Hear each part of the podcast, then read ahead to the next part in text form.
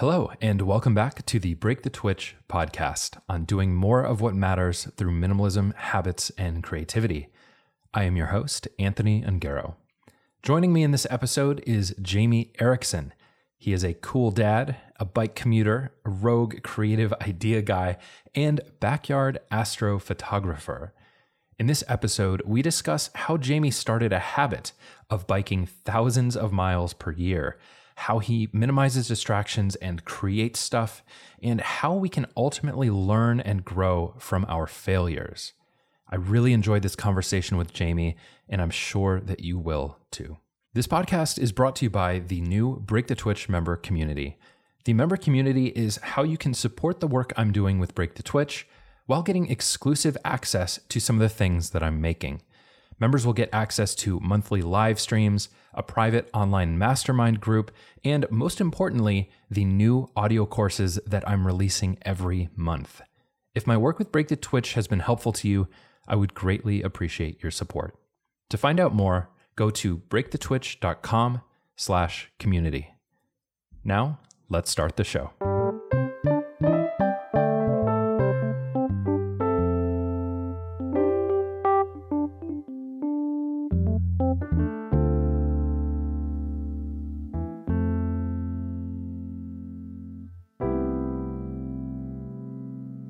Biked here, didn't you? I did.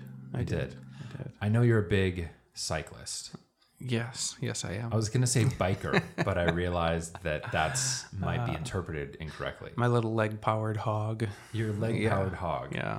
Um, what kind of role does uh, what kind of role does cycling play in your life? Uh, it's a pretty predominant one. Um, it's it's pretty much my only means of transportation outside of the occasional uh, occasional use of a car and uh, now the bird scooter. Um, yeah. I've been birding a little bit recently, but otherwise, um, it's it's just I'd say ninety nine point seven six percent of my uh, commuting uh, mode. Was there something that triggered that, or Yeah, it was uh, um, it was a, a, a very uh, specific moment in time. It was um, I was when I was running my first business. Um, I'm I'm notorious in my life for um, deciding somewhat rashly to do things um, and f- flipping the table, so to speak, on my life. And this was one of those moments where I was, um, I'd always told myself when I was young, uh, when I was younger and uh, had the metabolism of a young man, I always told myself if I ever got to 200 pounds, then I had to take some serious action in my life. Oh, no. Well, I rocketed past that, you know, because I became an adult and realized, you know, like that's where I was going to be. But I'd gotten to the point now where I was, um, I was about 230 pounds, um, and I had given myself 30 pounds of leeway on my my goal, and I was driving about two and a quarter miles to my office every day, driving there and driving home. Uh, and that was about all I was doing. And I wasn't happy and I felt like garbage and my back hurt all the time because I would sit in a chair all the time. And um, I realized that I hated that. Um, and I wasn't happy like that I had allowed myself to that I'd basically allowed myself to not hold myself accountable. And uh, right at the same time, the very same time, as fate would have it, um, we were having a nice, fun little cash flow issue at the office, and um, I wasn't positive I was going to be able to make payroll. And uh, I was looking at that, uh, give or take, uh, payroll size chunk of cash sitting out in the parking lot out there. And uh, I called my buddy, who was the uh, sales manager at a uh, dealership, and said, "What would you give me for this thing?" And he told me, and I said, "Cool, I'll be down in an hour." no way? Um, and I sold my car and I bought a bike and I was going to do that for six months until we kind of like figured things out. Um, and then I never stopped. But uh, it kind of started as a, it was going to be a temporary thing that just really stuck. And uh, at this point, I don't want to let go of um, because I really, really, really enjoy it. So yeah. How, how long ago was that when that event sort of happened? April 1st of 2012.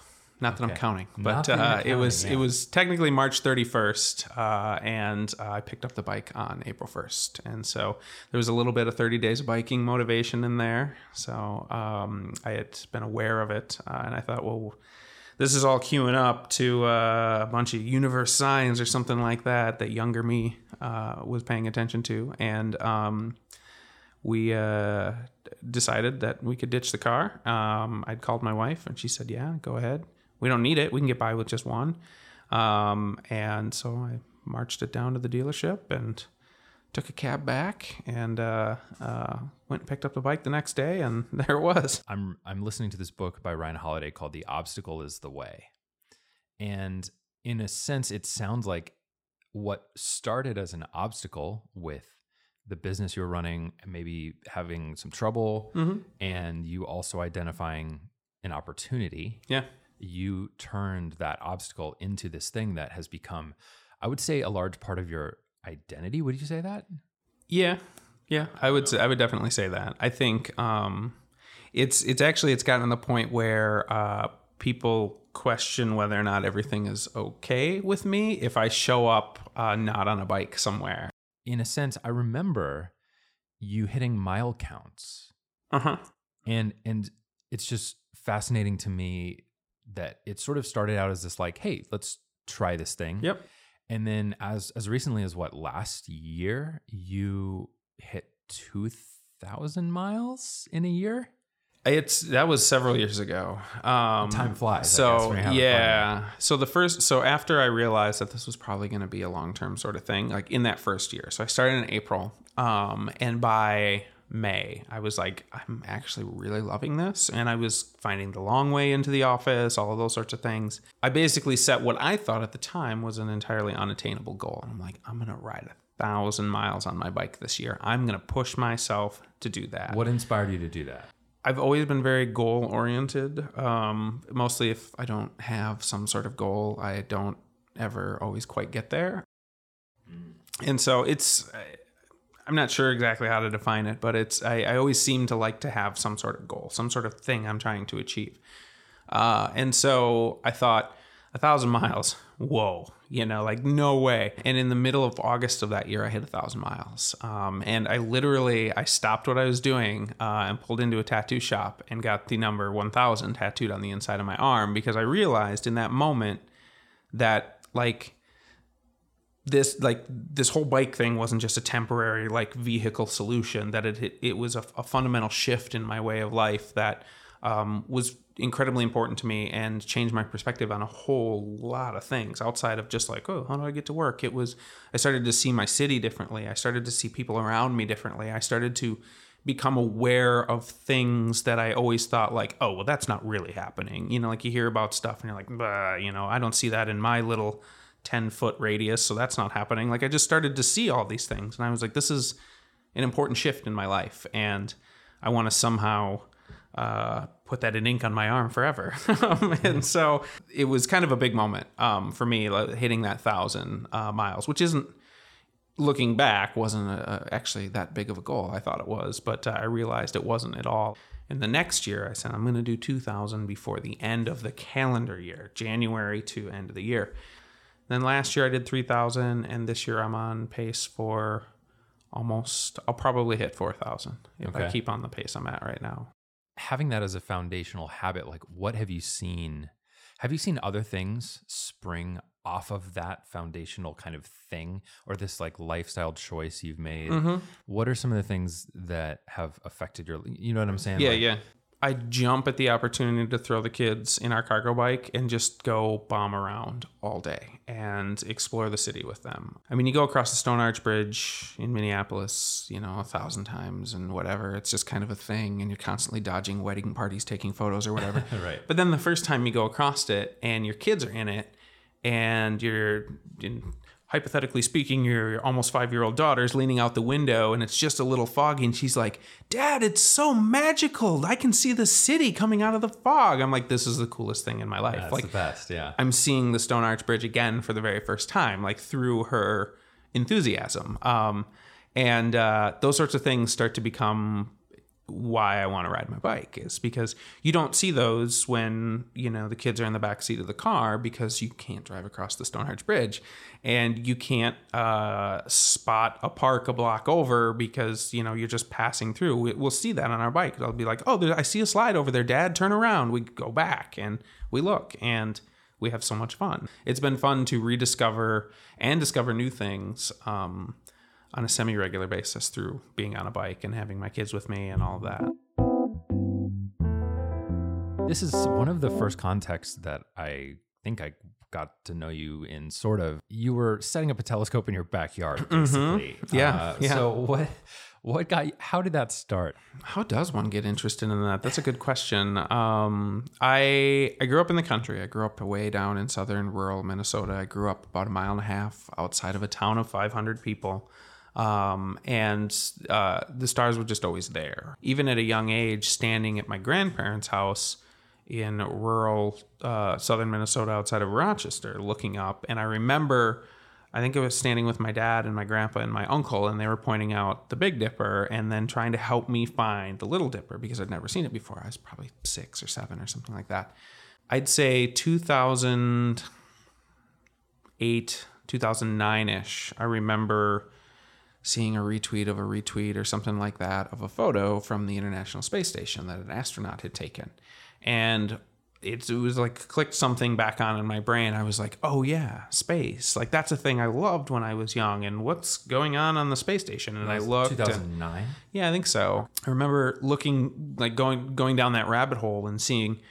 Obviously, I knew there was astronauts up there, um, but I didn't know that they were taking photos of of the Earth and they were taking photos of space from the space station. Um, and so I started getting really interested in that, and I had started kind of.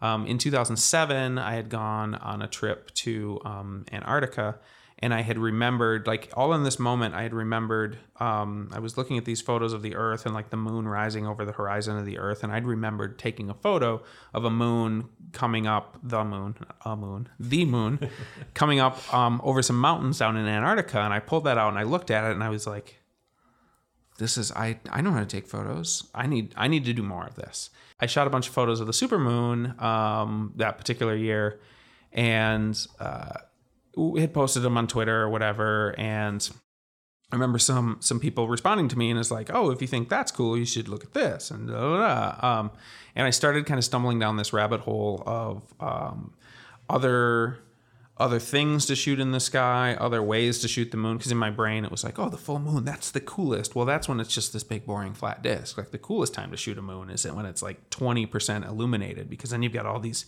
edges of the mountains and shadows through craters and stuff like that. And it's just this little sliver of a thing. And that's actually a really cool time to look and shoot photos of the moon. And so I was trying to do that with my camera.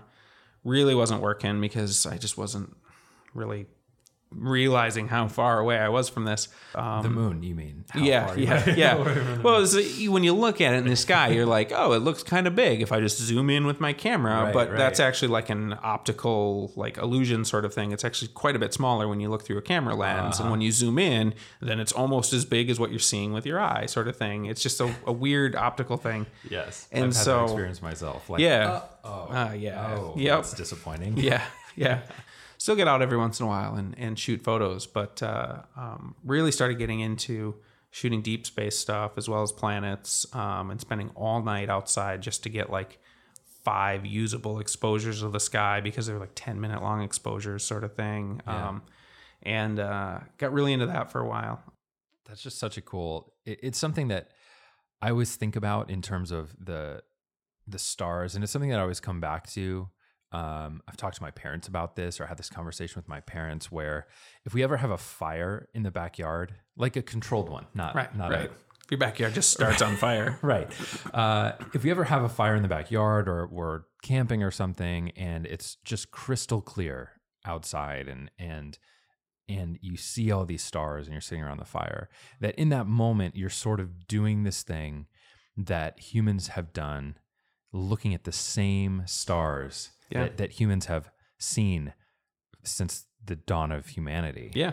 and there's this something sort of wondrous and magical about that Yeah. and i can imagine that looking at them closer and having a bit of a, a, a bigger picture of what is going on up there would be really cool Yeah. Uh, it's not something that i've had a ton of experience with so thank you for sharing your uh, Yeah.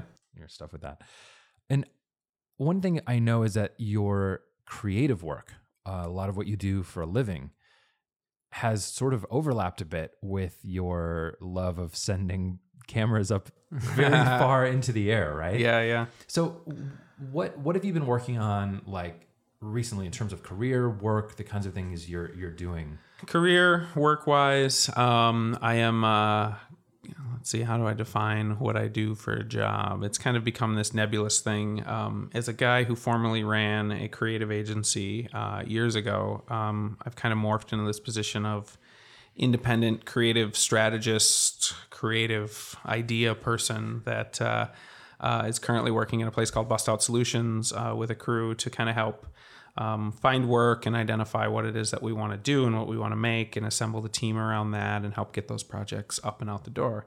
Um, and a lot of that, you know, winds up websites, things like that, but is occasionally, you know, miscellaneous marketing sort of things. Like that's where I'll bring in my love of space and we'll launch weather balloons with, you know, shoes hanging on the outside Yeah. and get pictures of them. They look like they're way up in space and, and things like that. But uh, that's kind of, kind of my day job is doing that sort of stuff. Cool. And and uh, from a kind of a background of design, right? Because like I said, I know that's your t-shirt design. Mm-hmm. Yep. You've done lots of different ones. Yeah. How many t-shirts have you made? Lifetime, um, a lot. I've seen a Um, bunch of your stuff. yeah. And I own a few of them. uh, yeah. Nice. Um, that's good to know that somebody owns them. Uh, I just kind of sometimes kind of put them put them out there and hope anyone will grab them. But uh, no, it's uh, I used to make shirts when I was young. Like I used to buy my my parents would give me fabric markers and I'd draw shirts and uh, I did a lot of that when I was young. And then um, in college. I worked with a lot of bands, and so I was designing. Um, I went to art school, and I was a design major, and I loved music, and was always touring with bands and doing their merch and their websites and filming their shows and all that stuff. Um, it was really, it was super not glamorous, uh, and I and I always I always love that part of it because there's always this great perception that. Uh, Oh man, working with bands that must have been sweet. And it's like, yeah, get into a fight with a bass player on a dirt road outside of New Orleans over like a piece of bologna and that it's 100 degrees. Like, that's awesome. Like, that's, oh, it's so rock and roll, you know? Um, Oh no. but uh, uh, That's great. so I used to do stuff for bands, and so I did a lot of shirts for bands, and then um, I started uh, a dumb little clothing company with my friends in college. We bought a ton of shirts and like didn't sell any of them. Um, we sold we sold a few. Like we we designed some shirts and we got them printed. And then they all sat in my apartment in boxes, and we had this little website, and we maybe sold like 50 shirts out of the like 300 that we bought. And What did you end up doing with the shirts? uh, a lot of them went at a garage sale at my house like a decade ago. For uh, I basically told somebody he could have the whole box for like five bucks, um, and he was super excited about that and took them all. So you Um, sold 300 shirts y- actually. what yes, you are right. You are right. We sold every one of those shirts. It's the most successful business I've ever run. And then several years ago, um, when Cotton Bureau was first kind of coming on the scene, so to speak, it was probably about a year or so into their run. Um, I I don't remember how I stumbled across them, but um, I started putting shirts up on Cotton Bureau um, and selling some there, and done a handful over the years. It's been fun. I know it's it's challenging for a lot of people.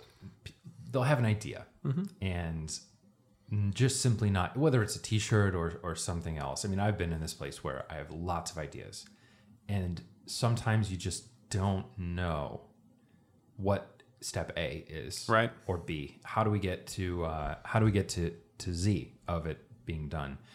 Do you have a process? Uh, sometimes I just start at Z.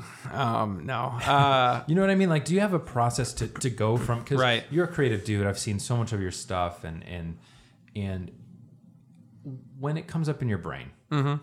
what next? I think the first, usually the first thing I do is I I I hang out at coffee shops. I hang around. I, I hang around people a lot. Um, and uh, I usually the first thing I do is ask the people around me what they think. Um, and and many of them can attest to this. I have a lot of really dumb ideas. I think um, floating all of those ideas, uh, even the ones I know are dumb, um, help me get to a place where I find ones that actually make sense. Um, and they also help me hone in on coming up with better ideas. But um, I usually start by just asking friends, like, hey, what do you think? I kind of use that process a lot. Sometimes I just make things because I want to. Um, uh, you are obviously familiar with the Launch Ladies book that uh, I'd done last year on the little board book um, around uh, the women of the space program, past, present, and future. um, and that came from I literally just made a book for well for my daughter uh, as a Christmas gift. I had done a Twin Peaks themed board book um, because I love love that, and I promise I won't spend the rest of the, the interview talking about that. but um, I'd made a little counting in colors board book for my daughter out of Twin Peaks, and a whole bunch of people were like, "That is so cool! You should make more." And da da da da down the road a little bit, I decided to make more, but of a different book um, because I'd always wanted to make this this book about the women of the space program because I had learned about Margaret Hamilton and um, that was really kind of the first time that I had I'd learned about behind the scenes was I remember seeing that iconic photo of Margaret Hamilton standing with all that paper stacked up and that was the code that actually like powered the the lunar lander and if it weren't for that they wouldn't have gotten there and everybody's always heard the story of like in the last minute you know, they took control of it and they moved it so it didn't land near this, but it landed near this thing instead. And everybody's like, oh, it's so crazy. And it's like, well, that never, they never would have even gotten there right. if it weren't for this code. Anyways. Um, and so I, I, always wanted to make that book. Um, and so when that came about, it was a similar sort of process. It was, I think this is a really cool idea. And my friend Lydia, who is a fantastic illustrator, I knew I wanted to have her do the illustration, So I kind of floated the idea past her. What do you think? Do you think this is viable? Do you think this would be fun to work on? You know, yes, you know, she thought it'd be great. And then um, kind of started floating it to some other friends. They thought it would be a great idea. And then kind of started floating it to some people that we didn't know. And that's actually how I met Layla, who was a part of the book, um, was I floated the idea past her. Do you think this would be cool? Do you think this would be fun to work on? Would you like to collaborate to help build the list of and the titles and what what we want to say about the women well, in this writer, book? Right. Yeah. yeah. Yeah. Yep. Yep. And so, um, and then it, it started to seem like everyone I talked to was really, really interested. So it's like, all right, let's make a Kickstarter then. And that, let's legitimately see if people are interested, you know? Um, and so that is always the early parts of my process is really kind of that. And I, I exist in an in day job world. I exist in and around the startup community. And there's a whole lot around, you know, validation and early validation and stuff like that.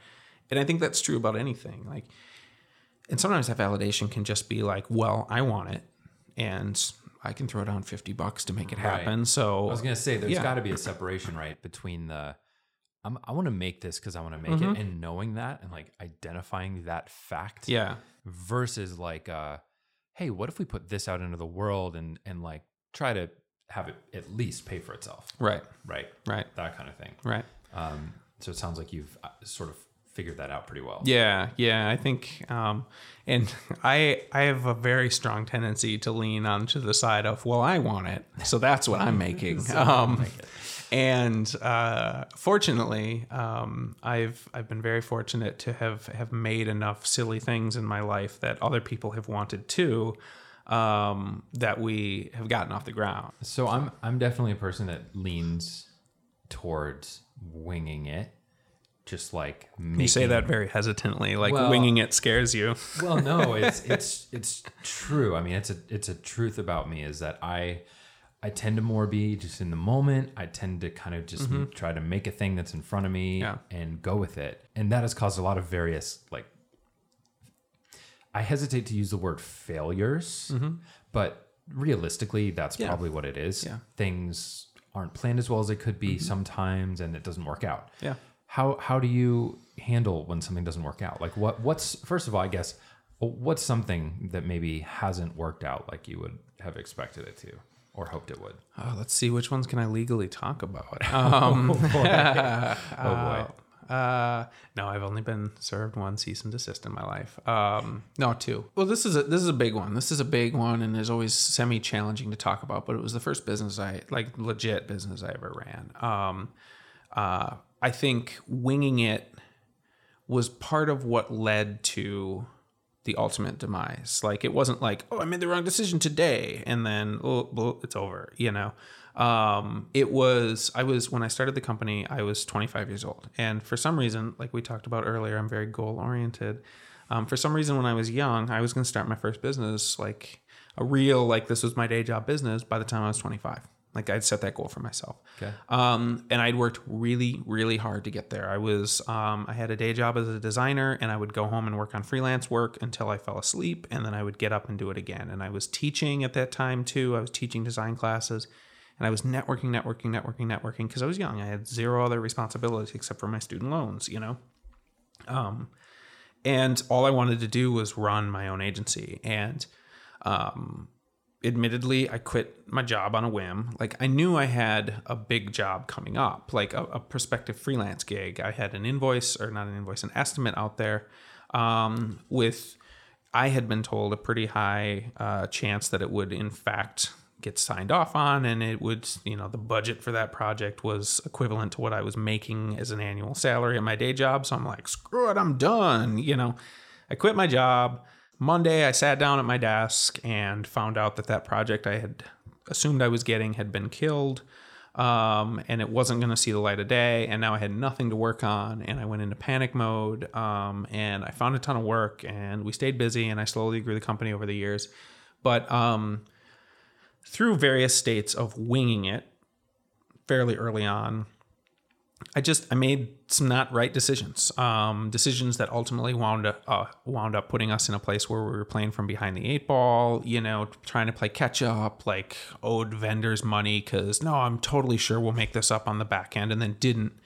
And like when you're trying to make it up on the back end on like a project that's $200000 and you don't make it up on the back end and you owe somebody $75,000 that you don't have because you inadvertently burnt through all of the budget on the front end of the project like whoops you know and yeah. and and we kind of got into that situation and it was mostly because I was still running it like I was some dude nightlining in his office you know over the years would just continually kind of compound and then ultimately put me in a place where um, I realized I just had just had my daughter and we'd wound up in another place where a client all of a sudden couldn't pay a whole bunch of their bills compounded on top of some of these other things that were still lagging on and I had to make a call one day it was like it, I gave myself one more week to figure it out. It didn't happen, and on Monday morning, I'm like, "We're done. Like, I can't. We can't keep doing this because because we can't." And and that was the end of that business that day. Um, it was just shy of eight years. Uh,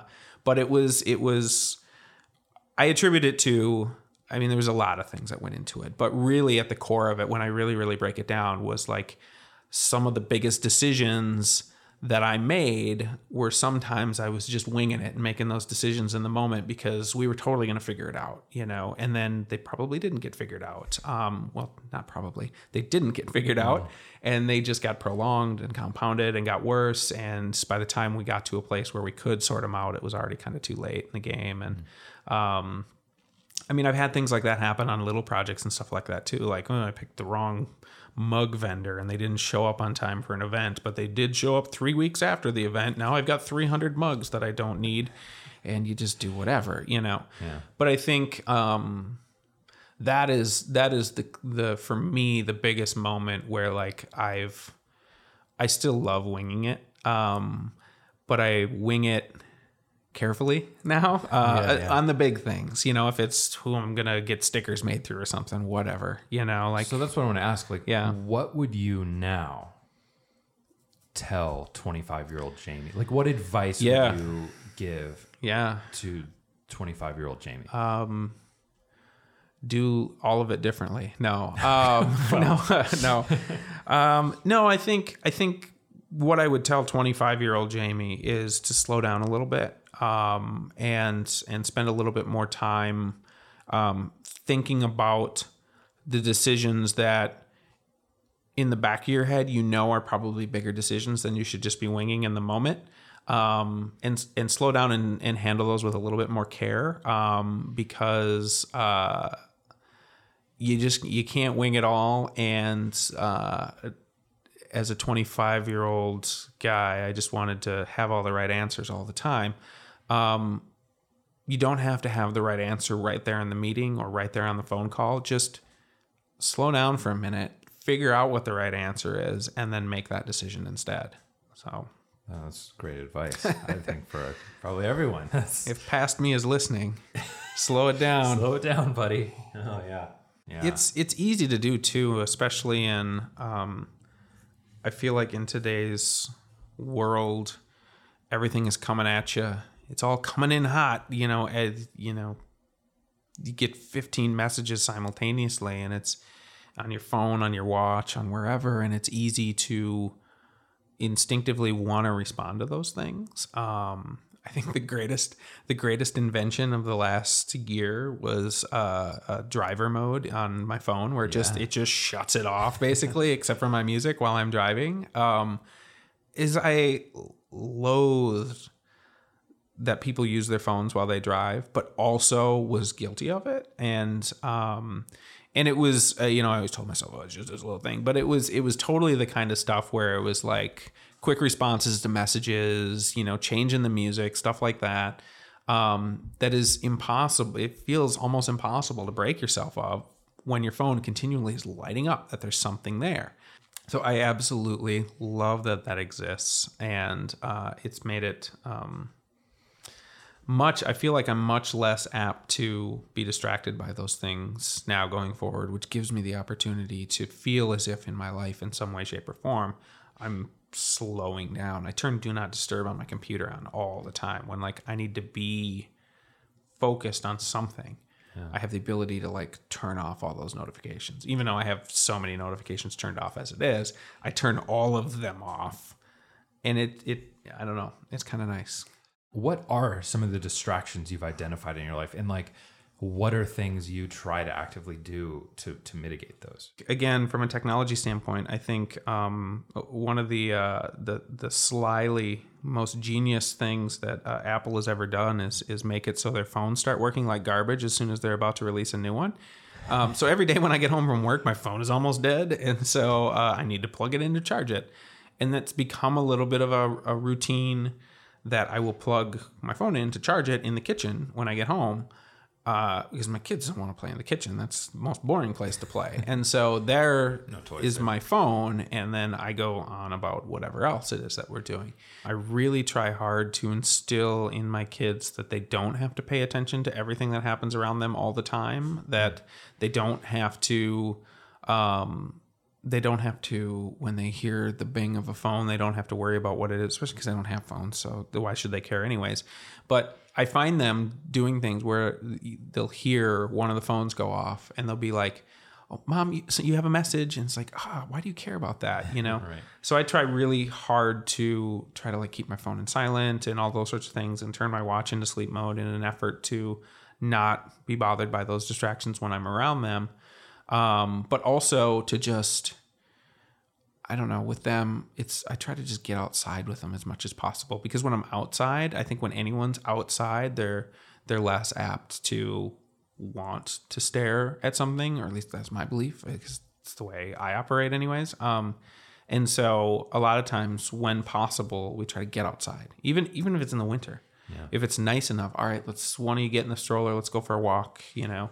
Um, I'll even get my daughter to hop on her little strider bike uh, in the winter and bomb around in the snow when the sidewalks are shoveled and stuff like that. Because it's like, all right, outside, outside. Let's stay away from all of these other distractions and just try to try to focus on this. Yeah. And a new thing we've been doing is my daughter just learned to ride a pedal bike, um, and she she immediately after she figured it out, she was already bored with the sidewalk and she wanted nothing to do with that. And so she wants to ride out in the street with dad, uh-huh. um, which is great because I want her to learn to ride a bike responsibly, like a real person, ride in the street, ride the right way, signal the right way, et cetera, et cetera. Which, for context, for our people outside of Minnesota, Minneapolis, St. Paul, yeah, Minneapolis is very bike friendly yeah. with lots of bike lanes, lots yep. of um, so culturally, yeah, people generally ride in the streets here. Yep.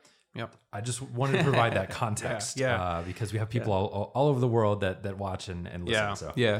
I wanted to ride uh, like responsibly within our community. And um, uh, also as a dad who is, is just seeing her learn this the first time, um, I'm also simultaneously terrified uh, because I can't imagine. Yeah. She's 70% great at stopping at intersections.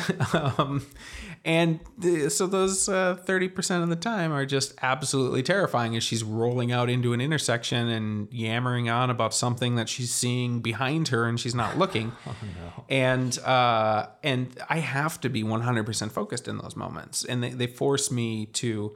I mean, I don't know why I'd want to be monkeying with my phone in the first place while I'm doing that, but like those sorts of things are really, really great because they force me to have to be in that moment um, because I need to keep her safe. Uh, and but also because I think um, something that's really important to me is is being able to try to have conversations with my daughter. Like she's she's just old enough now that she's starting to understand what's happening in the world around her and like you know all, all of these things. She has questions and she wants to talk about things. And i try to be very deliberate about giving her honest real answers as best i can at the level she's at you know. Uh, the other night i was we were trying to explain the supreme court and i'm like i don't know how i do that at a five year old level you know? Um, but uh, uh, she gets interested in those sorts of things. And so again, I have to be like laser focused on riding a bike and making sure she's not going out into the street and also talking about, you know, the complex dynamics on the way in which the city chooses where to put these bike lanes in the street, you know? Yeah. Because she's like, how come not every street has them?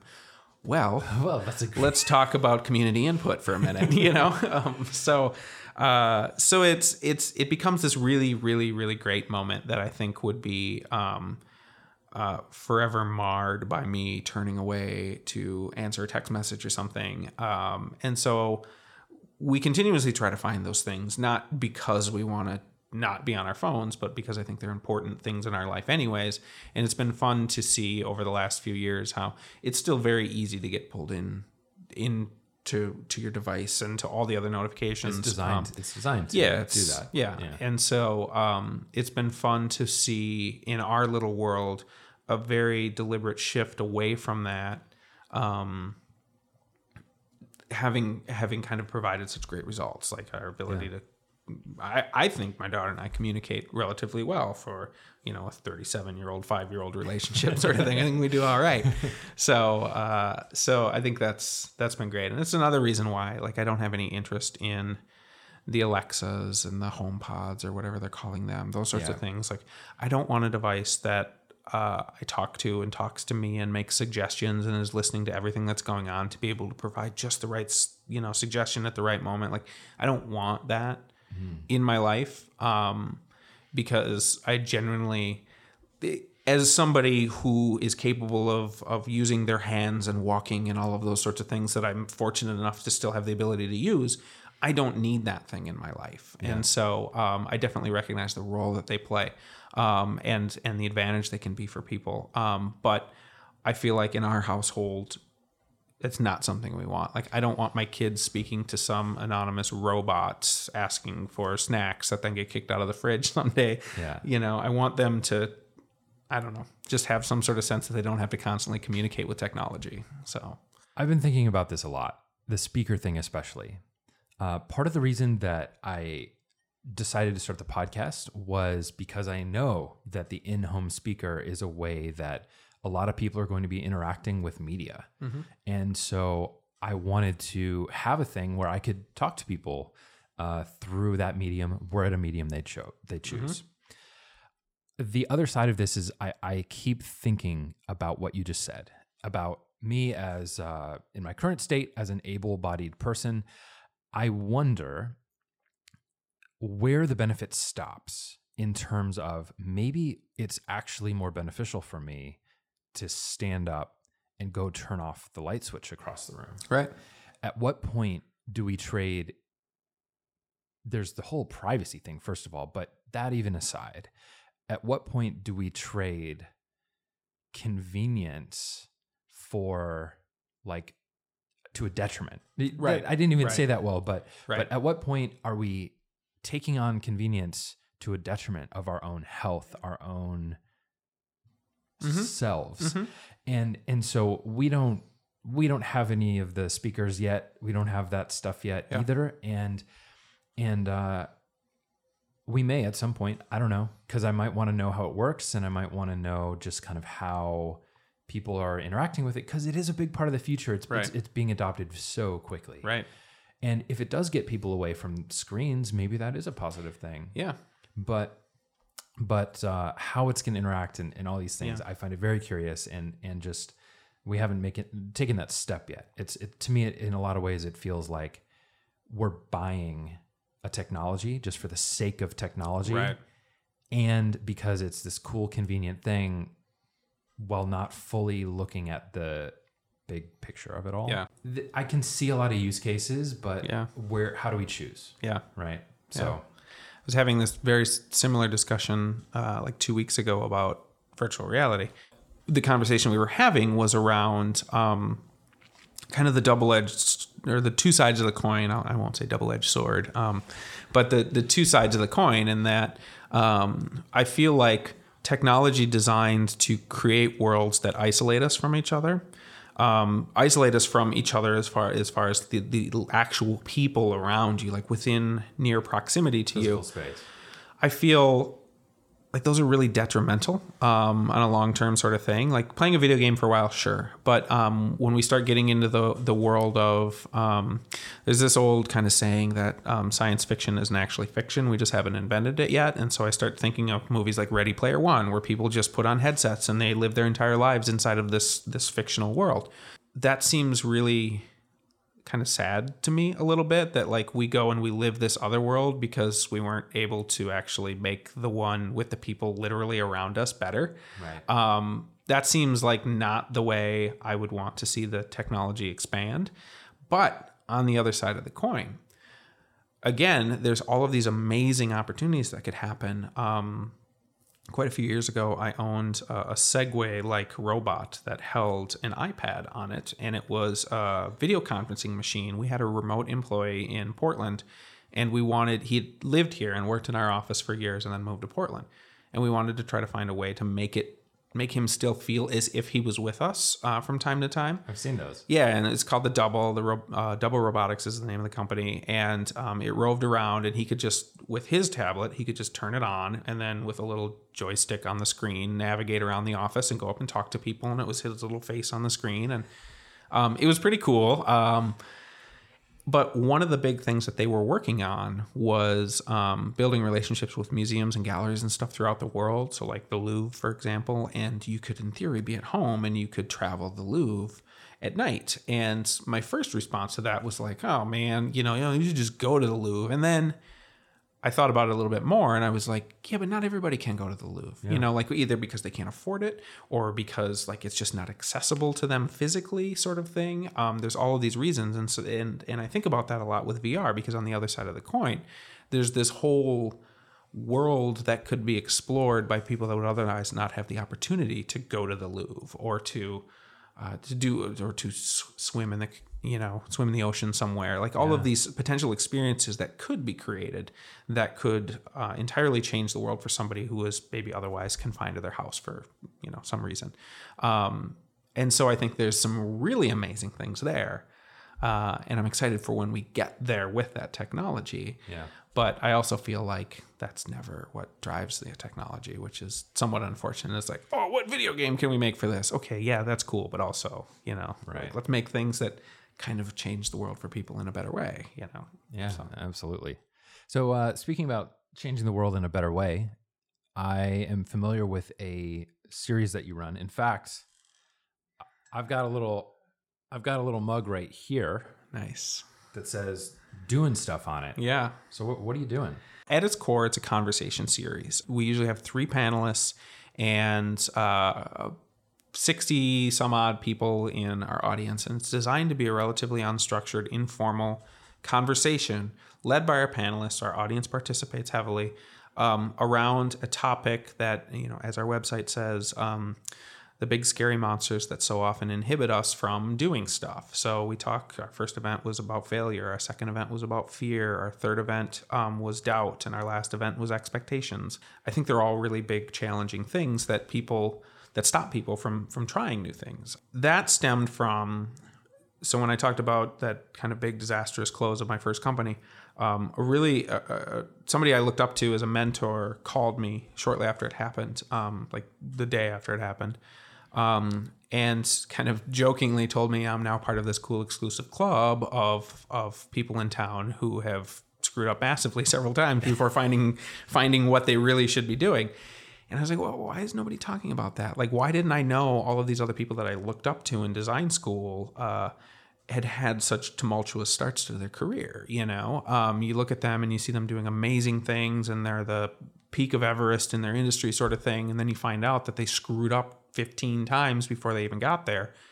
And I was like, why don't we talk about that? Why does nobody know that? This would feel a lot less awful today if I knew that going down this road I'm about to go down has been done by so many people so many times before. Almost part of the process. Yeah, it's almost part of the process. Um, and uh, time went by, and I, re- I I realized I'd never really held myself accountable to trying to have those kinds of conversations. Um, and uh, the the world was changing quite drastically in somewhat unforeseen ways. Um, and I realized a big part of that I think was that um, people weren't sitting together and and talking to each other as human beings. Um, we were just on the internet segmenting ourselves off into opposing you know parties and and stuff like that and and everybody was the enemy and you know nobody could possibly know what the other person is going through um, and so therefore nobody can ever get along and and um,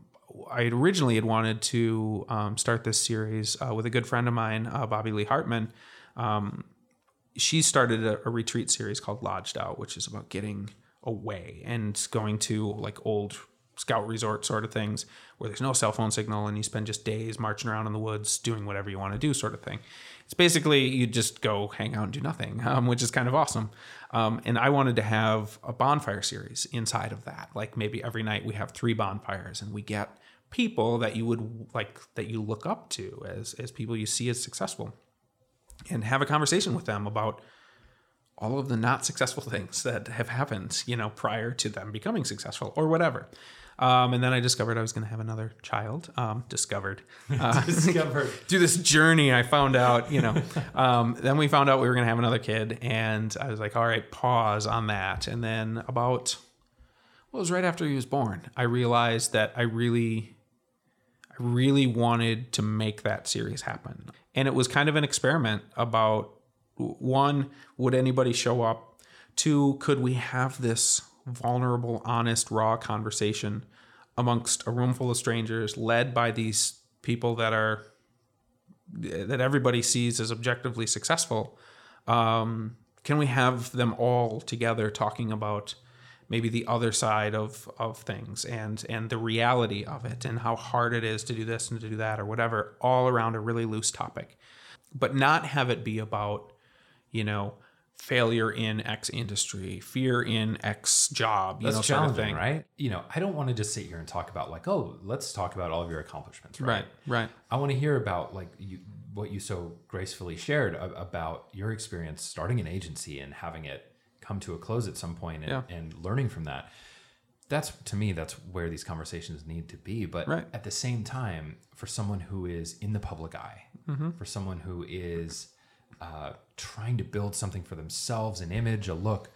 it's got to be one of the hardest things to sit down and be like i'm pretty like i'm okay yeah yeah you know yeah uh, it's uh it's challenging, especially if you do, yourself don't feel like you publicly have it all together.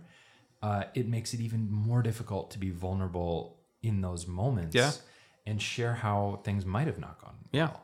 Yeah. Uh, and so, in a lot of ways, you know, you, you look at um, Brene Brown and all these wonderful women doing this work around vul- vulnerability and mm-hmm. leading the charge around what this means and realizing that, dude, this is the ultimate strength vulnerability yeah. and being willing to just bare our souls. So yeah. we were creating this environment for that. It yeah. sounds like, and uh, and and that's really cool. Yeah, very early in the first conversation. The first conversation was about um, failure, and um, one of our panelists was talking about the very first um, business that she'd ever started. And it took, uh, when that fell apart, she borrowed a lot of money from friends and family. And it took like 11 years to get that all sorted out and, you know, burned a lot of bridges and all this stuff.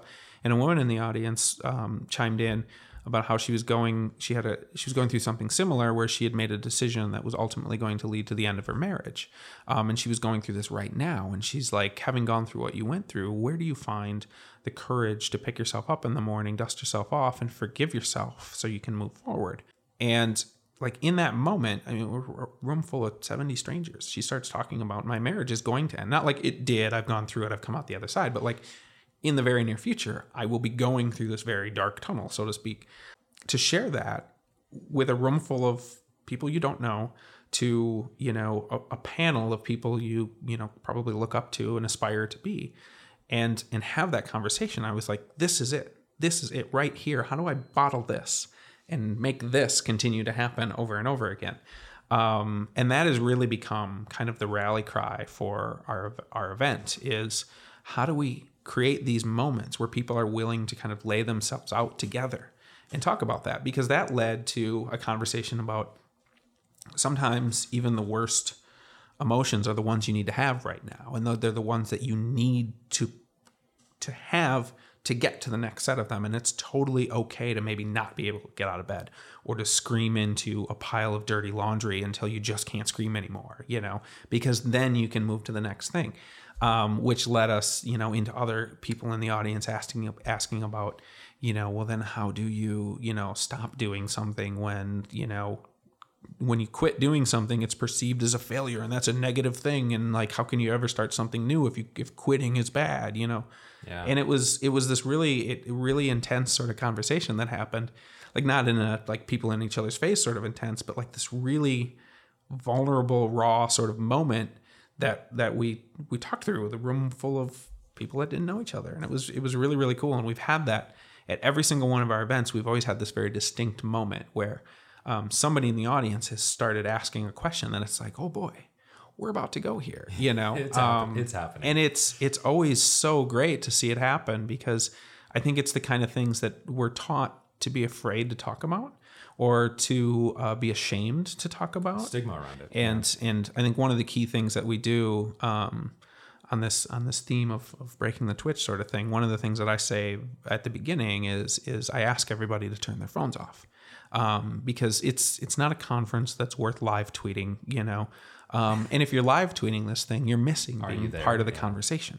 Uh, you're missing maybe hearing something in a way that that changes maybe the way you think about something or or applies to something that's going on in your life.